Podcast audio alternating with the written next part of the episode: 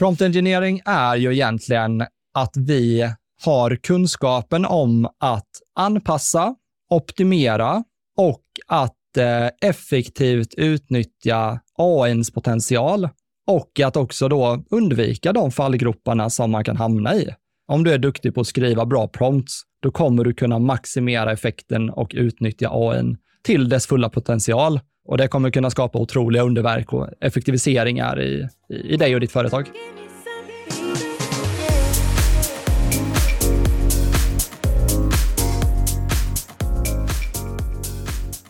Det där var Sibbe Silvén och det här är ett nytt avsnitt av Digital marknadsföring med Tony Hammarlund. En podd där jag intervjuar några av Sveriges främsta branschexperter och marknadsförare. Intresset är stort för AI just nu, inte minst bland oss marknadsförare. Och ett område som är viktigt att ha koll på oavsett vad man vill skapa eller vilka verktyg man använder är prompt engineering. För hur skriver man riktigt bra prompts som ger bra svar eller resultat? Jag bjöd därför in Sibbe Silvén som är Head of AI och medgrundare till byrån Brightmind Agency. Han är en riktig tekniknörd som har utforskat AI sedan 2011 och det senaste halvåret har Sibbe ägnat hundratals timmar åt att experimentera med olika AI-verktyg. Han föreläser just nu mycket kring AI, leder workshops och håller kursen ChatGPT för marknadsföring tillsammans med Breakit. Du kan dessutom läsa en del av hans spaningar och analyser kring AI i mitt nyhetsbrev. Sibbe och jag pratar i avsnittet om vad prompting och prompt engineering är samt varför det är så viktigt att förstå som marknadsförare. Allt från vad det finns för olika typer av prompts till teknik man kan använda. Och rollen prompt engineering kommer ha framöver inom marknadsföring. Du får bland annat höra om tips och best practice inom prompt engineering, de fem ingredienserna i en riktigt bra prompt, vad en superprompt är för något, hur man blir riktigt bra på prompt engineering, mängder med bra exempel på prompts och varför Sibbe tror att prompt engineering på sikt kommer att bli en viktig kunskap att ha, likt att kunna Office-sviten. Eller att vara riktigt vass på Excel, plus en massa mer. Du hittar som vanligt länkar till allt vi nämner i poddenlägget på tonyhammarlund.io så du behöver inte anteckna. Det kommer även finnas en massa extra resurser att ta del av. Efter länken och resurserna hittar du även tidsstämplar så att du enkelt kan hitta tillbaka till olika sektioner i intervjun. Innan vi kör igång poddavsnittet vill jag även presentera e-commerce recruit som är sponsor och jobbpartner till både podden och nyhetsbrevet. Om du ska anställa inom digital marknadsföring eller e-handel så är e-commerce recruit experter på att hitta specialistkompetenser inom just de här områdena. Med Sveriges största nätverk av e-handelskompetenser så hittar de garanterat din nästa stjärna. Gå bara in på e-commercerecruit.se och ta kontakt med dem om du vill ha hjälp med rekrytering eller headhunting. Tack e-commerce recruit för att ni är med och sponsrar podden. Nu kör vi igång avsnittet och Sibbe börjar med att berätta om sitt intresse för AI och vad det finns för olika typer av prompts. Ja, alltså tittar man egentligen från eh, november då när ChatGPT lanserades, så eh, jag tror att jag la ungefär 100, 100 timmar i månaden de två första månaderna. Och sen dess blev det bara mer. Så att eh, januari, februari där någonstans la jag nog 150 timmar i månaden ungefär. Nu är det lite mindre för att arbetet har tagit lite mer tid än vad jag, vad jag trodde, så det är kul att man faktiskt har ett arbete vid sidan också. Men jag försöker lägga kanske fyra, fyra timmar om dagen ungefär på att bara läsa och experimentera med olika AI-verktyg. Jag tänker att vi ska börja med att förklara något enkelt. Det är vad en prompt är enligt dig. Och då framförallt när vi pratar generativ AI, vad det finns för olika typer av prompts eller kategorier av prompts. Tar vi just generativ AI och så som jag gillar att tänka kring olika prompts, så är det fem stycken prompts jag säger att jag skulle kunna lyfta i det här läget. Den första prompten är informativ prompt. Det här handlar mycket om att man bara liksom vill ha en snabb information. Ett exempel är, ge mig information om ChatGPT. Eller till exempel, vad är TikTok? Det är en kort informativ prompt. Nummer två är kreativa prompts. Här handlar det mycket om att man vill ha inspiration och idéer från ChatGPT. Så här använder vi till exempel, eh, skriv en kort berättelse om en hund eller katt. Eller om vi ska ta lite mer marknadsföring, ge mig idéer för ett videoskript till en Instagram-reel. Kreativt, vi vill att den ska ge oss massa idéer. Och det här är ett superbra sätt att använda AI, eh, tycker jag. det är ju det här jag använder ChatGPT och andra verktyg till mycket idag framför allt. Ja, jag älskar att få kreativa idéer från AI. Nummer tre, interaktiva prompts. Och jag kan väl tycka lite grann att de interaktiva promsen är ganska likt om man till exempel skulle jämföra med att googla. Så här är ett exempel på vad tycker du om marknadsföring? Då försöker man hitta liksom ett svar om vad Google eller någon på Google har tyckt till om det ämnet tidigare. Det kan också vara, vad ska jag publicera på Instagram? För att någonstans försöka få, ja men är det lämpligt att jag publicerar en, ett inlägg eller en reel eller en story? Det här är också såklart någonting som man kan öppna upp för dialog och fortsätta den här konversationsbaserade AI för att få liksom djupare svar och bättre förståelse för sin fråga. Fjärde typen av prompt, instruktiva prompts. Och det här är superbra. Jag rekommenderar alla i Brightman att testa det här. För det är verkligen om man fastnar i någonting så är det så lätt att be AI. En väldigt vanlig fråga jag får från både kollegor och kunder är, hur installerar man en Facebook-pixel? Eller eh, hur blir man viral på TikTok? Supervanlig fråga. Men också någonting som man kan också väldigt lätt fråga Google. Men det man kan göra med AI här, som jag tycker att man kan lägga till på väldigt enkelt, är att ge mig en steg för steg-instruktion för hur jag blir viral på TikTok. Då blir det väldigt tydligt vilka steg och vilka actions man ska ta. Sen den femte och sista som jag vill lyfta här är översättningsprompts. AI är, i alla fall enligt mig, jag tycker att den är bättre på att översätta än Google Translate till exempel. Så att då kan du använda till exempel eh, översätt följande text till franska. Jag älskar marknadsföring. Och så gör den översättningen åt dig och presenterar svaret på ditt språk som du vill ha dig. Så fem stycken ganska vanliga och eh, bra typer av prompts. Det här tycker jag blir så bra att få den här olika typen av prompts för att förstå vad man kan göra med AI. För det blir lätt att man fastnar i det ena eller det andra, att man fastnar i väldigt mycket instruktioner att skapa den här bloggartikeln eller bara att bolla kreativa idéer. Men att få den här typen av olika typer av prompts och vad man kan göra. Vad ska säga, vad är skillnaden mellan en prompt och en fråga rakt av? Ja, alltså e-, egentligen är det ju samma sak. Men jag skulle säga att en fråga är mer kopplad till att man söker kanske information eller man söker en specifik åsikt från AI eller egentligen från den datan som AI har. Det skulle till exempel kunna vara, vad är temperaturen idag? Vad tycker du om marknadsföring? Väldigt klockren fråga. Om jag skulle säga istället att man, att man jobbar med en, en prompt, så handlar det mer om att man vill ha en instruktion, en vägledning i det svaret man får från AI. Ett exempel är ju då, skriv en artikel om en röd cykel. Eller eh, kan du ge mig ett exempel på en produkttext för en röd cykel? Någonting som blir lite mer kopplat till att man skriver en eh, förfrågan lite mer än en fråga för att man ska få ett större svar tillbaka.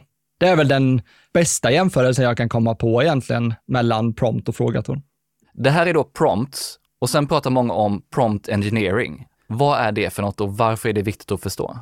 Alltså för att göra det superenkelt så tror jag att man ska jämföra prompt engineering som en kunskap i likhet med att man har kunskap om Office-programmen. För det här är enligt vad jag tror, det kommer inte bli en tjänst eller en titel som kommer skapas och ersätta alla befintliga titlar vi har idag, utan det kommer liksom läggas som ett tillägg på en tjänst. Som att man har en extra kompetens. Jag har kompetens inom Photoshop eller Premiere Pro. Jag har kunskap om prompt engineering. Så tror jag att det kommer bli.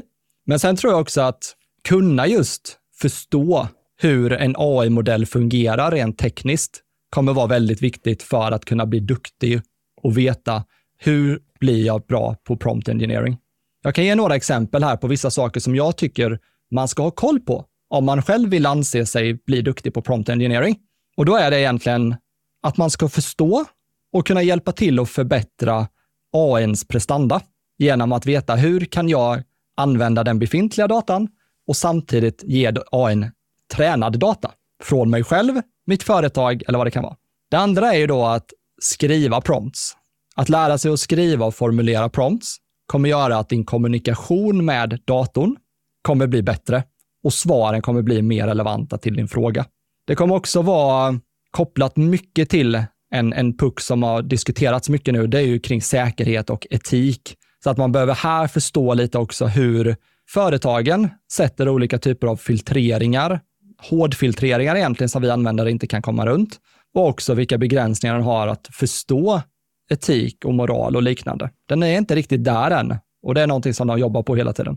Och sen den sista skulle väl egentligen vara att man ja, förstår generella begränsningar. Hur svarar den på ord? Varför svarar den fel i det här läget? Det finns eh, anledningar till det och det tycker jag att man ska ha koll på.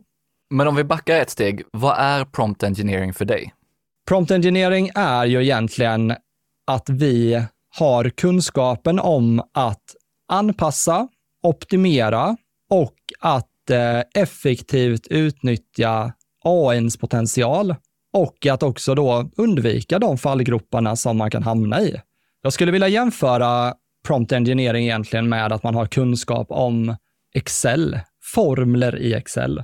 För det här är också en väldigt debatterad kunskap. Jag vet själv när jag pratar med människor som är grymma på formler, de kan ju få Excel att göra egentligen vad du vill. Det är som ett helt kodverktyg egentligen.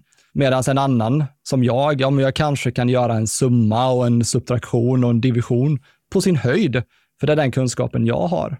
Och här ser vi verkligen en likhet med prompt engineering. Om du är duktig på att skriva bra prompts, då kommer du kunna maximera effekten och utnyttja AI till dess fulla potential. Och det kommer kunna skapa otroliga underverk och effektiviseringar i, i dig och ditt företag. Vad finns det då för olika typer av tekniker inom prompt engineering?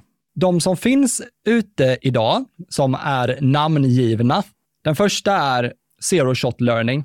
Och det här är egentligen när AI svarar på en fråga som den inte direkt har sett tidigare. Den kanske inte är förtränad på den. Du har inte gett någon tidigare information helt enkelt, utan du skriver en prompt och hoppas på att få ett bra svar tillbaka från AI. Sen har vi det som kallas för few shot learning. Och det här innebär egentligen att du kan ge AI information eller exempel på hur du vill att svaret ska presenteras.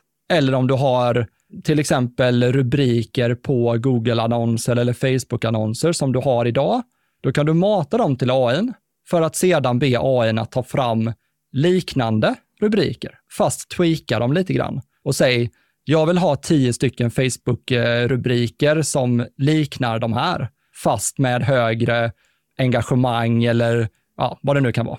Så där har vi few shot learning. Sen har vi fine tuning och det här är någonting som jag är väldigt nördig inom just nu, hur jag kan fine-tuna både min egen AI och mina prompts. Men här är det ju då att du ger information om vad den ska vara för någonting. Att du klassificerar den som en karaktär, du sätter en scen. Så säg att vi vill ha en, eh, vi vill att den ska skriva en dikt. Då kan vi säga till AI att jag vill att du ska bete dig som Shakespeare och sen vill jag att du ska skriva en dikt om det här ämnet. Vi kan ta vår röda cykel igen som vi använt tidigare. Det blir en spännande dikt skriven av Shakespeare. Eller till exempel då att vi kan säga att vi vill att den ska skriva den för en femteklassare till exempel.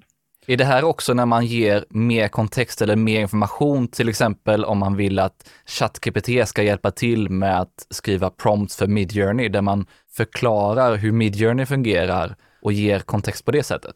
Ja, jag skulle säga egentligen att där handlar det om att det är en blandning egentligen av en few shot och en fine tuning. För att det man skulle kunna göra är att man kan ge AI en few shot, att man ger den olika exempel på liknande prompts eller olika typer av resultat som man tänker att jag vill ha någonting i stil med det här. Sen kan man fine-tuna prompten och säga att nu vill jag att du ska bete dig som en marknadsföringsexpert med 30 års erfarenhet och jag vill att du ska sitta i en ett strategisk workshop tillsammans med teamet och sen ta fram en digital strategi till exempel. Så då blir det väldigt tydligt att vi har fine-tunat AI. Vi ber den att liksom gå in i ett visst typ av fack, gå in i en roll, men ta på sig en specifik hatt för uppgiften. Och då blir det så mycket lättare för den att veta vilket ord ska jag ta efter det här ordet i min, mitt svar. För då tänker den hela tiden tanken att, ja just det, men det kanske har med marknadsföring att göra. Då är det mer troligt att det är det här ordet. Så att den, är, den är jätteviktig och kommer göra jättestor skillnad för alla er som använder prompts och eh, AI-modeller. Nästa, som kallas för promptkedja. Och det här handlar egentligen om att man tar hjälp av AI för att tillsammans komma på den bästa prompten. Det här kan handla om att man till exempel bryter upp en riktigt komplex fråga så att det blir mindre prompts. Så att i den första kan jag skriva, jag vill att du ska bete dig som Shakespeare. Kan du vänligen bekräfta? Och så kan man be AI att svara, ja, jag kommer nu att bete mig som Shakespeare. Okej, okay. nu vill jag att du ska sätta dig in i följande situation. Du är på en digital workshop tillsammans med en kund och du ska hjälpa mig att ta fram strategisk eh, plan. Kan du bekräfta det? Ja, den bekräftar.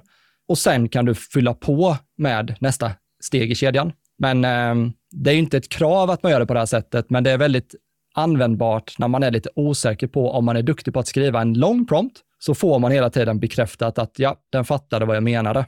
Så att den, är, den är väldigt hjälpsam. Ja, för det var det jag tänkte. Vad är skillnaden på att göra det kontra att skriva alltihopa på en gång och bara be den bekräfta? Egentligen är det att det säkerställer att du vet att du får rätt svar från AI.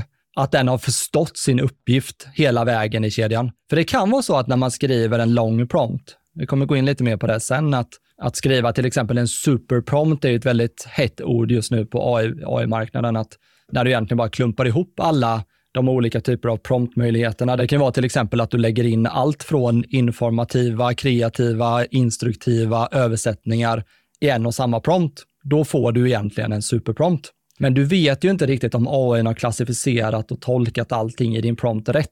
Så där är det en fördel att använda en promptkedja istället, just när man kan göra det. ChatGPT tillåter ju det, för att den är konversationsbaserad.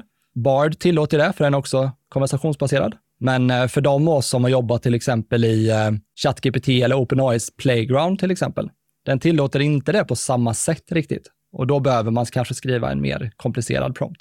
Eller eh, säg att du jobbar med ett API till exempel. Då är det också svårare att jobba med den på ett konversationsbaserat sätt. Utan då behöver du bli bättre på att skriva en, en samlad prompt med vad du vill att den ska generera för svar tillbaka. På tal om det, när vi pratar Midjourney eller andra verktyg där man genererar bild eller video eller annat än bara att ha en konversation och generera text. Hur skiljer det sig hur man promptar då? Jag tror, jag tror att den största skillnaden just mellan ChatGPT och Midjourney är ju att man kan i ChatGPT jobba mycket med promptkedjor och att fine-tuna genom att ge de här möjligheterna till att ChatGPT hjälper dig att komma på den bästa. Men tar man eh, Midjourney eller DALI som exempel så är det om du har ett försök att ta fram den bästa bilden. Sen kan ju de här bildverktygen kan ju ofta ha en knapp där du kan generera en ny bild kopplad till din senaste prompt. Men om du vill förändra hela bilden så handlar det om att du behöver skriva en ny prompt. Men eh, jag tycker det är viktigt också här att låta folk experimentera mycket med, som jag tror att många glömmer, att man kan verkligen jobba med målgrupper i bildprompten. Att man vill generera en bild på en, som en äldre dam, en äldre herre, en yngre dam och så vidare. Och det är perfekt när man ska skapa olika typer av målgruppscontent. Många bilder som till exempel Midjourney tar fram är ju väldigt snygga. De ser så här fotade ut i en studio, vanligtvis. Men jag tycker det är kul att experimentera lite med att ta fram content som också ser väldigt enkelt ut, som, som känns fotat i nuet. Som att, eh, ja men jag vill att eh, den här bilden ska vara tagen med en iPhone 11 eller iPhone 14 i vidvinkelläge. Det blir väldigt mycket mer närmare målgruppen. Och det vet vi ju att det funkar ofta bättre på marknadsföring också. Att det ska kännas eh, som att man bara tog upp sin telefon och tog den där bilden lite snabbt. Personligt, det tror jag är viktigt, så att testa det. Ja, för det är väl det som man märkt när man jobbar i ChatGPT och när man sen tittar på att generera bilder framför allt. Att det är väldigt mycket mer fokus på vilka ord, vilka begrepp man faktiskt använder när vi sen skapar bilder. Att där blir det extremt stor skillnad på kvaliteten på verket, om man är bra på det eller om man inte är det. Ja, det finns otroligt många exempel på hur man faktiskt kan jämföra två stycken bilder som har genererats från två helt olika prompts. En bra prompt och en dålig prompt. Så att eh, absolut, men här handlar det om att experimentera och hitta kreativa exempel kanske. Vi kan skicka med några länkar också i, på sidan här Tony, som, där man kan hitta inspiration. Jag har några superbra exempel där just det här med inspiration och du pratar om här, de här pluginen som finns. Det finns ju otroligt mycket marketplaces för prompts numera och det finns mängd med mallar och man kan hitta exempel online så att det finns ju jättemycket som man kan börja och experimentera med och hämta ner som man sen kan utgå från när man själv sitter och promptar. Exakt, alla de här verktygen är jättevärdefulla och jag har använt de här biblioteken jättemycket. Det finns många gratis men också återigen, jag vill återigen lägga ett litet fokus på att faktiskt hitta ett sätt där man kan spara prompts för sig själv, återanvända. För det, det hjälper verkligen till att effektivisera allt man gör. Det är ett supertips. Jag fortsätter snart intervju med Sibbe, men först lite från MyNewsdesk som är med och sponsrar både podden och nyhetsbrevet under hela 2023. Med sin PR-plattform hjälper Moss oss marknadsförare och kommunikatörer att skapa kännedom, nå rätt målgrupper och bygga starka relationer. Med Minuters plattform kan du effektivisera publicering och distribution, förenkla mätning av dina PR-insatser, bevaka vad som sägs om ditt företag och din bransch, skapa ditt eget nyhetsrum och få tillgång till ett oslagbart journalistnätverk. Genom en koppling med OpenAIs GPT har de dessutom skapat en smart PR-assistent. Den kan bland annat generera utkast för olika typer av nyheter, vilket gör det både snabbare och enklare att skapa bra pressreleaser och nyheter. Vill du veta mer om deras AI och allt annat MyNewsDesk erbjuder så går du bara in på mynewsdesk.se. Du hittar även en länk till mer information om deras AI-funktioner i poddenlägget. Och om du lyssnar på det här avsnittet före den 31 maj så vill jag även tipsa om att kolla in deras webbinar med Arsh Gilan om vad AI innebär för PR. 31 maj 10.00. Länk hittar du i poddenlägget också. Och lyssnar du efter webbinariet så kommer det att finnas inspelat. Nu fortsätter vi intervjun. Då börjar vi komma in på lite mer best practice kring prompting eller prompt engineering.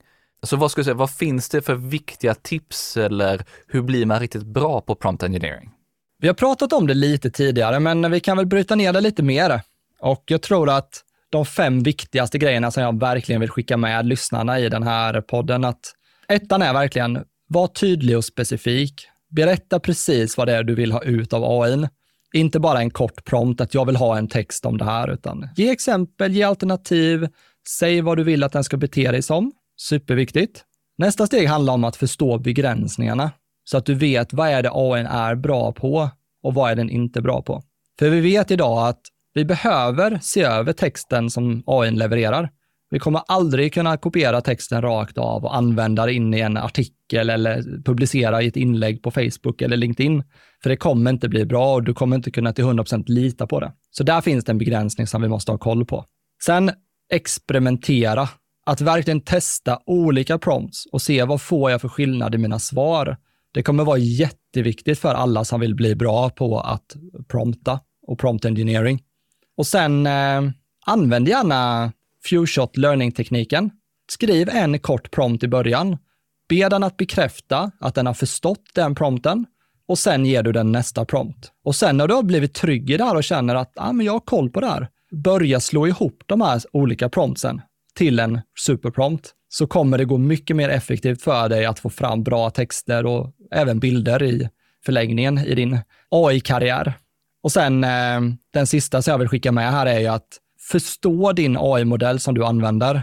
Att det blir inte så bra om du hoppar mellan flera olika. Skulle du liksom använda både Bard och ChatGPT och Bing Chat, de fungerar på olika sätt. Så då måste du lära dig prompt engineering för de olika modellerna.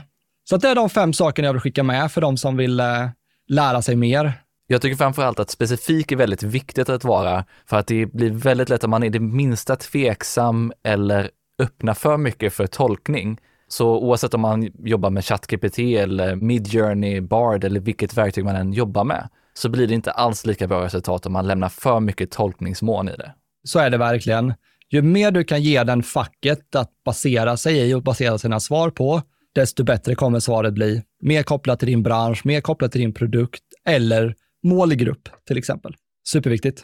Du har också pratat rätt mycket om det här med ingredienserna i en riktigt bra prompt. Så vilka delar är det som är viktigast i en riktigt bra prompt och vilken information är det man behöver ge? Ja, precis. De fem ingredienserna. Och vi kommer tillbaka till tydlighet. Den behöver vara konkret och tydlig. Den behöver vara lätt att förstå för AI också. Det är viktigt att man inte använder oklart språk eller jargong, för det fattar inte AI riktigt. Sen i steg nummer två så behöver du vara specifik. Du behöver, behöver vara exakt tydlig i vad är det du vill att den ska göra? Vad är det du vill att den ska leverera? För vem vill du att den ska leverera svaret till? Ska det vara till dig? Ska det vara till en publik? Ska det vara till en specifik målgrupp? Allt det måste du ge AI i informationen. Sen är det kontext. Vad är det du vill att den ska göra? Ska den översätta någonting? Ska den inkludera någonting som du tycker är viktigt? Det kan ju vara till exempel att jag vill att svaret ska baseras på plattformen Instagram eller plattformen TikTok eller YouTube eller SEO för webben, vad det nu kan vara. Men det måste du berätta för AI, för den kommer inte kunna komma på det själv.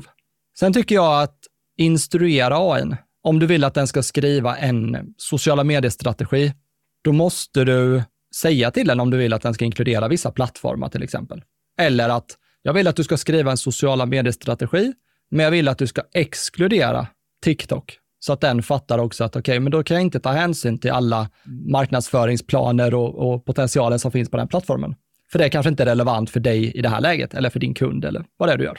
Och den femte delen i receptet är format. Och det här handlar om egentligen att berätta för AI hur den ska presentera svaret tillbaka till dig. Jag själv gillar till exempel att, ska jag ta fram ett eh, videoskript till exempel till eh, TikTok eller till Instagram Reel, då brukar jag vara jättetydlig och säga att jag vill att skriptet ska börja med en hook, sen vill jag ha en engagerande story, sen vill jag ha en eh, konkret call to action och så vill jag att du ska avsluta med något avslutande meddelande. Eller för de som gillar att ta fram SEO-material så är det viktigt att man säger till AI att jag vill att du ska börja med en titel. Sen vill jag att du ska ha med ett visst antal eh, rubriker, H2, H3 och till varje rubrik vill jag att du ska skriva en, en paragraf. Så kan du få AI att skriva det här rakt upp och ner direkt i chattfönstret till dig. Väldigt hjälpsamt när du vill bli effektiv och inte behöva liksom skriva om det här helt själv. Plus att det blir tydligare att läsa för dig när du läser eh, det genererade svaret. Och här kan man ju också be om att få saker och ting i tabeller eller man kan få det i ren kod och så vidare. Så det finns ju många sätt att få resultatet presenterat för en också. Ja, men testa gärna och se vad som funkar bäst för dig och eh, jag rekommenderar ju verkligen alla att använda det här Chrome-pluginet som heter eh, AI-PRM. Jag tänker att vi länkar det sen Tony också till alla så att de kan eh, testa det om de inte har gjort det. Där får du jättemycket exempel på olika prompts. Ja, men jag tänker vi länkar både till det och sen kommer vi säkert ha en hel del andra bra resurser att länka till också. Snyggt. Sen kan jag bara skicka med det sista där att det är viktigt att experimentera och testa och var inte rädda för det, utan eh, kör på.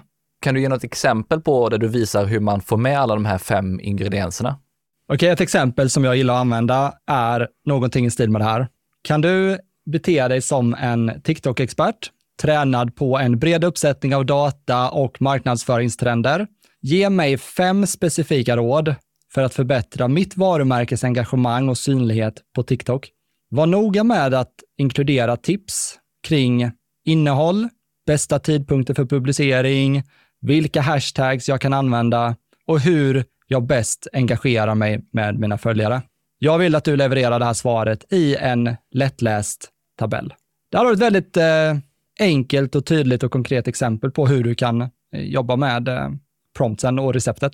Tycker jag var ett perfekt exempel. Den enda frågan som jag har tillbaka, hur tänker du kring att det här baseras på data som är upp till november 2021 med den här typen av strategier, och den här typen av prompts?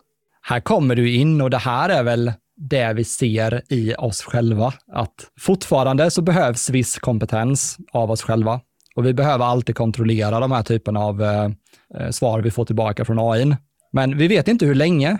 När Bard får direktaccess till internet och när ChatGPT får webbaccess, då kommer den kunna ge mycket mer sådana här konkreta svar tillbaka. Så jag tror att vi kommer hitta en väldigt bra lösning på detta med eh, uppdaterade AI-modeller.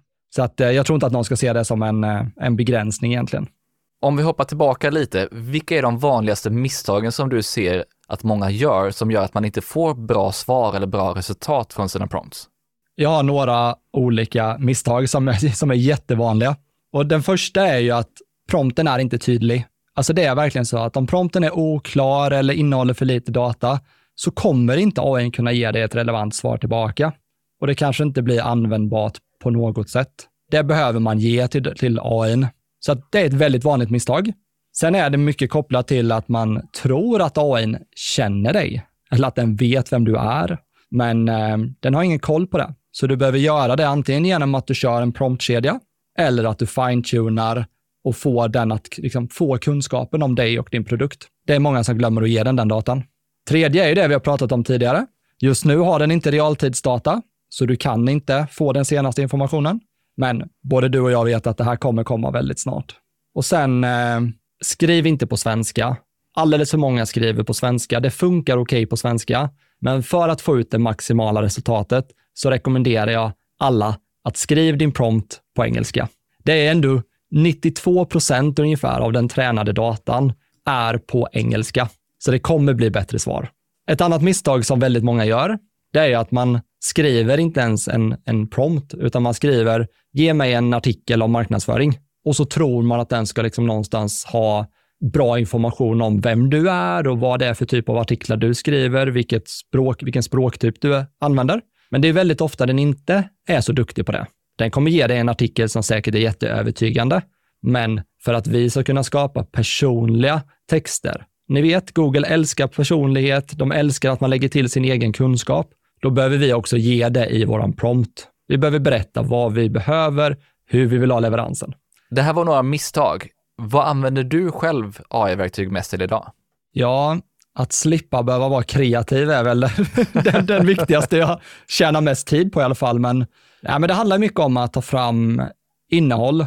Det handlar om att ta fram texter, titlar, rubriker, Eh, videoskript pratade jag mycket om. Det använde jag AI jättemycket för att få idéer på hooks och stories och allt det här. Men också mycket när det kommer till eh, sociala medieinlägg. Produktbeskrivningar är perfekt. För det är så många kunder vi jobbar med idag inom e-handel som har produkttexter, men de är inte anpassade för deras eh, målgrupp, utan de är baserade på deras egna liksom, kunskaper och det inifrån och ut-tänket och, och, och, det där. Vi försöker jobba mycket mer utifrån och in och då kan det vara bra att använda AI för att optimera produkttexter. Även såklart har vi skrivit jättemycket blogginlägg och liknande med AI, som alla andra. Tänker att alla som lyssnar har på något sätt testat detta. Och för alla som varit med länge inom innehållsskapande och SEO-gamet så tänker man ju direkt på sådana här content spinners och sånt som var populära för ett otal år sedan. sedan.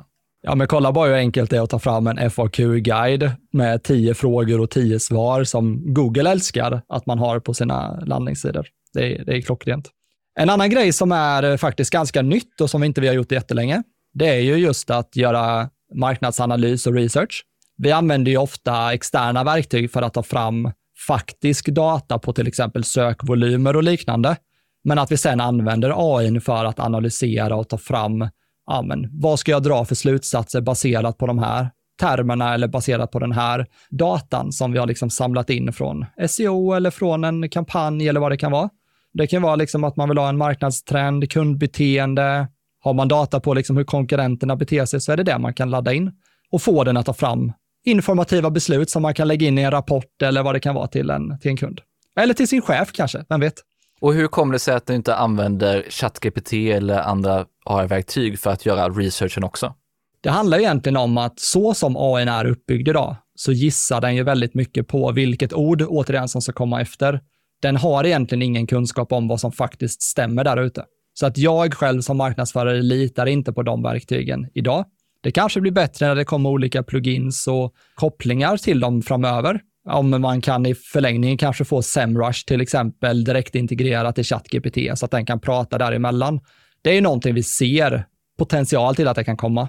Men just nu så vill jag känna mig säker på sökvolymer och, och konkurrens när det kommer till SEO och då matar jag själv in den datan in i, i verktyget helt enkelt. Vilka andra områden ser du att många använder just prompt engineering och AR-verktyg till inom marknadsföring?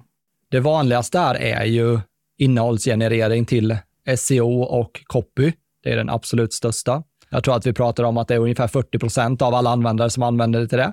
Det kan ju vara generera blogginlägg, sociala medieinlägg, produktbeskrivningar, hjälpa till att skriva e-postmeddelanden eller att eh, ta fram om oss-texter eller skriva en vision. Jag vet själv att jag använt en del också till att eh, ja, skriva avtal och offerter. Det är, det, är rätt, det är rätt tråkigt att göra själv alltså. Men det är viktigt att man kollar över det som sagt. Eh, man får ändå lägga de där sista 20 procenten på, på svaret.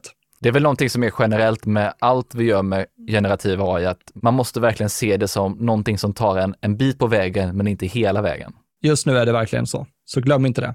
Kontrollera era texter innan ni publicerar den någonstans.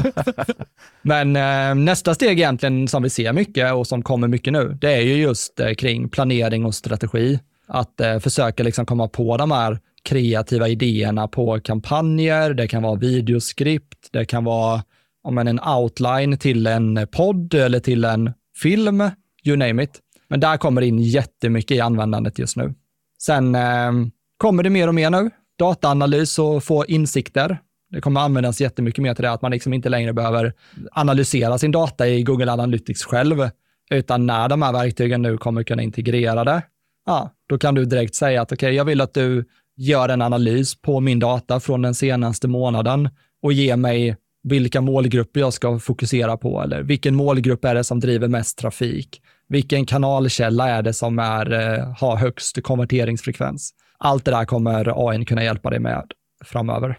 Ja, det här är ju någonting som Google redan har börjat med i Google Analytics 4, att ge lite insikter, rekommendationer och det kommer ju inte bli mindre av den biten eller?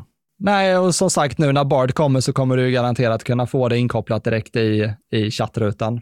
Men återigen, du behöver bli duktig på att ställa rätt prompt för att analysen ska bli så bra som möjligt utefter din, ditt önskemål och ditt behov.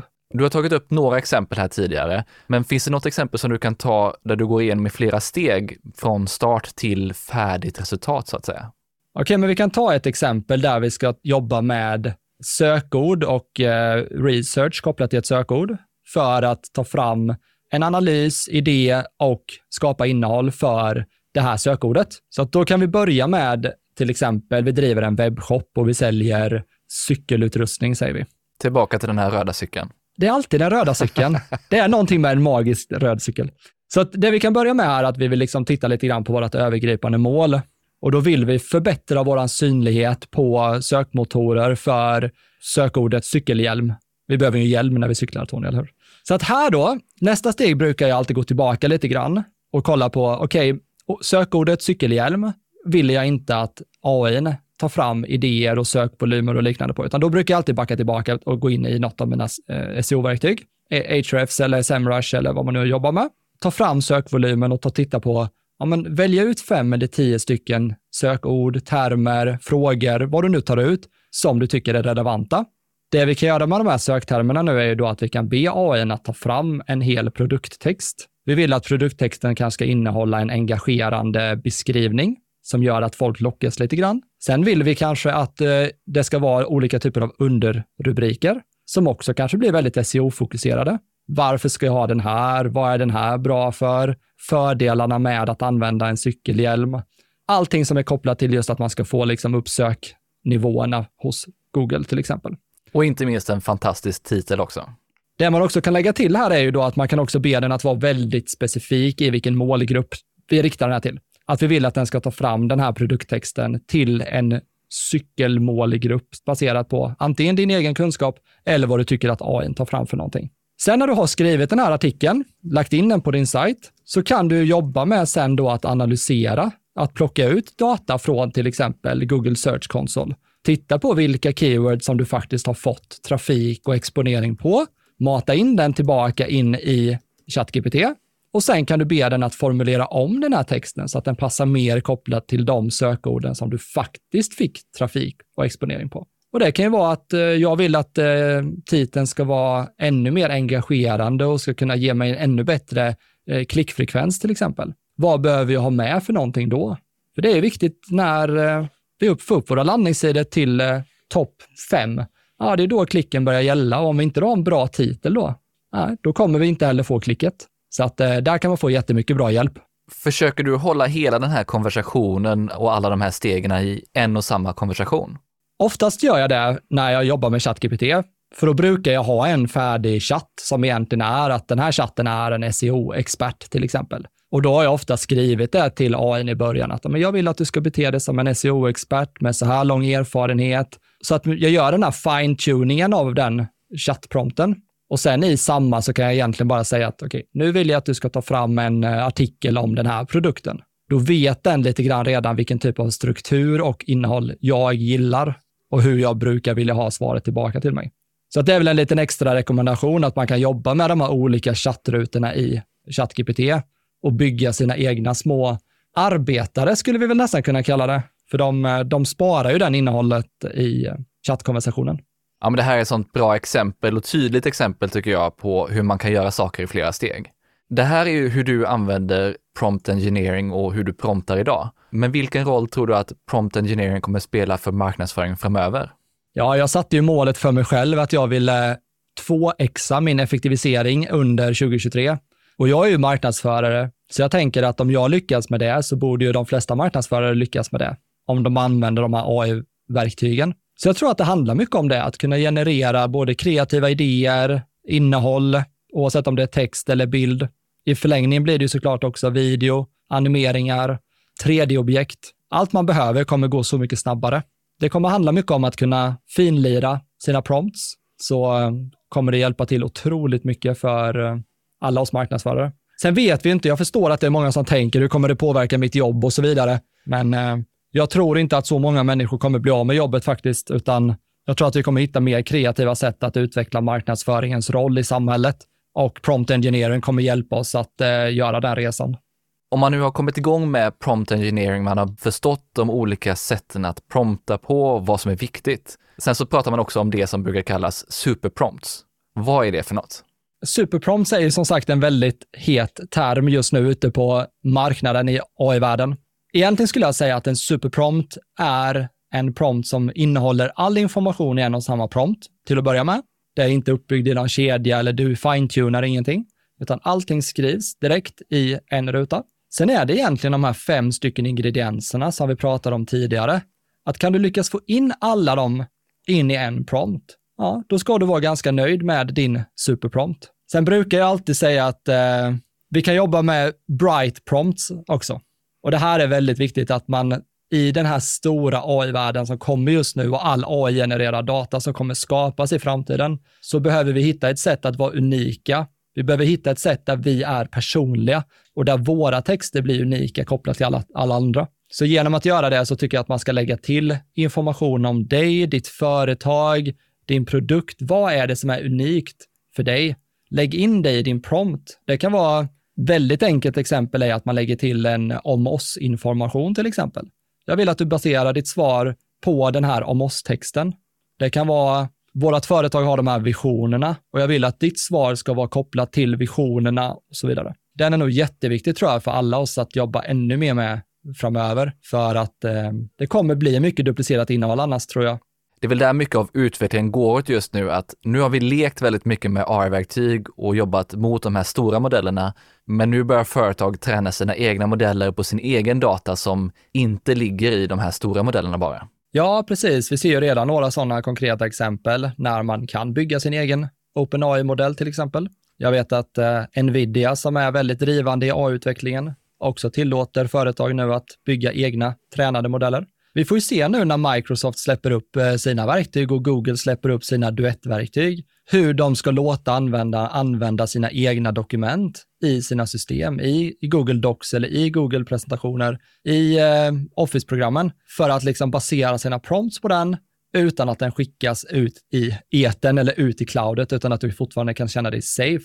Det behöver finnas ett eh, sätt för företag att känna sig trygga och eh, äga sin egen data lite grann där. Sen tror jag att eh, nästa steg i det här är nog att jobba väldigt mycket mer kring mindre modeller, specifika modeller kopplat till respektive case. Jag tror att det kommer komma modeller som är 100% fokuserade på SEO eh, eller på att ta fram videoskript och så vidare. Så att då behöver inte du vara lika specifik längre, utan du går till den här modellen, du ber den ta fram ditt SEO-skript eller för en artikel och sen kommer den leverera det åt dig.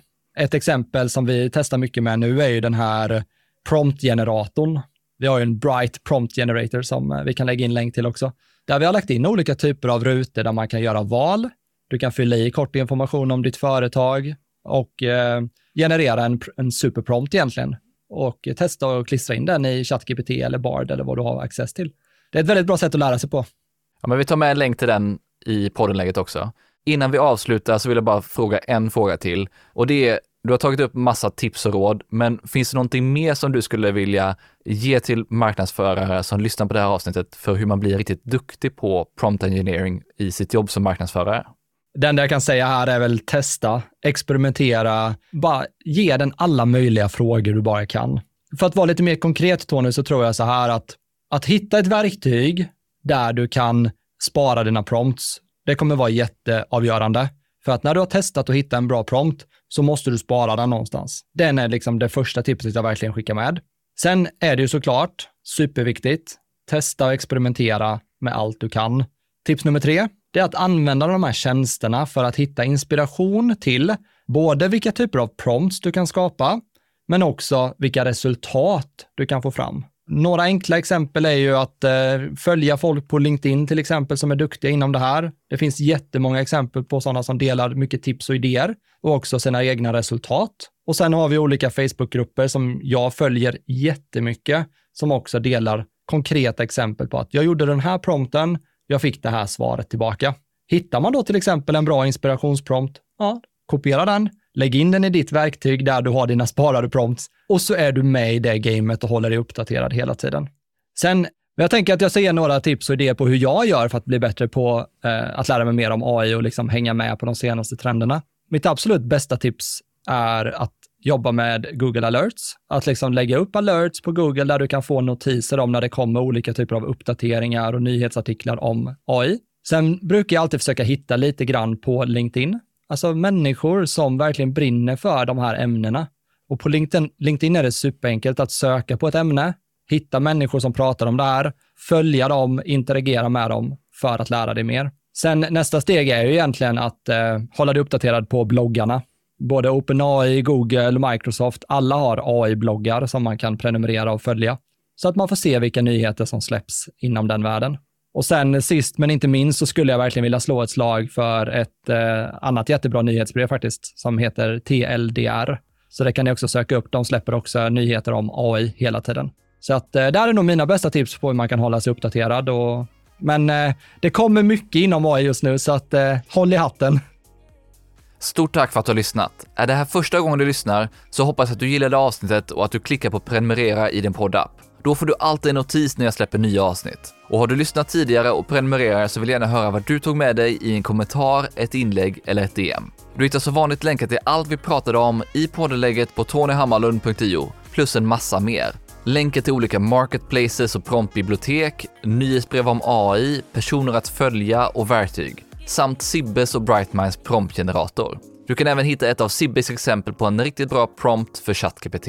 Har du några frågor eller idéer för framtida avsnitt så är det bara att mejla på tony.hammarlund.io eller skicka ett DM på LinkedIn. Jag vill även passa på att tacka Mikael Lindberg på Better Waves som hjälper till med att producera den här podden och stå för musiken. Vi hörs snart igen i nästa avsnitt.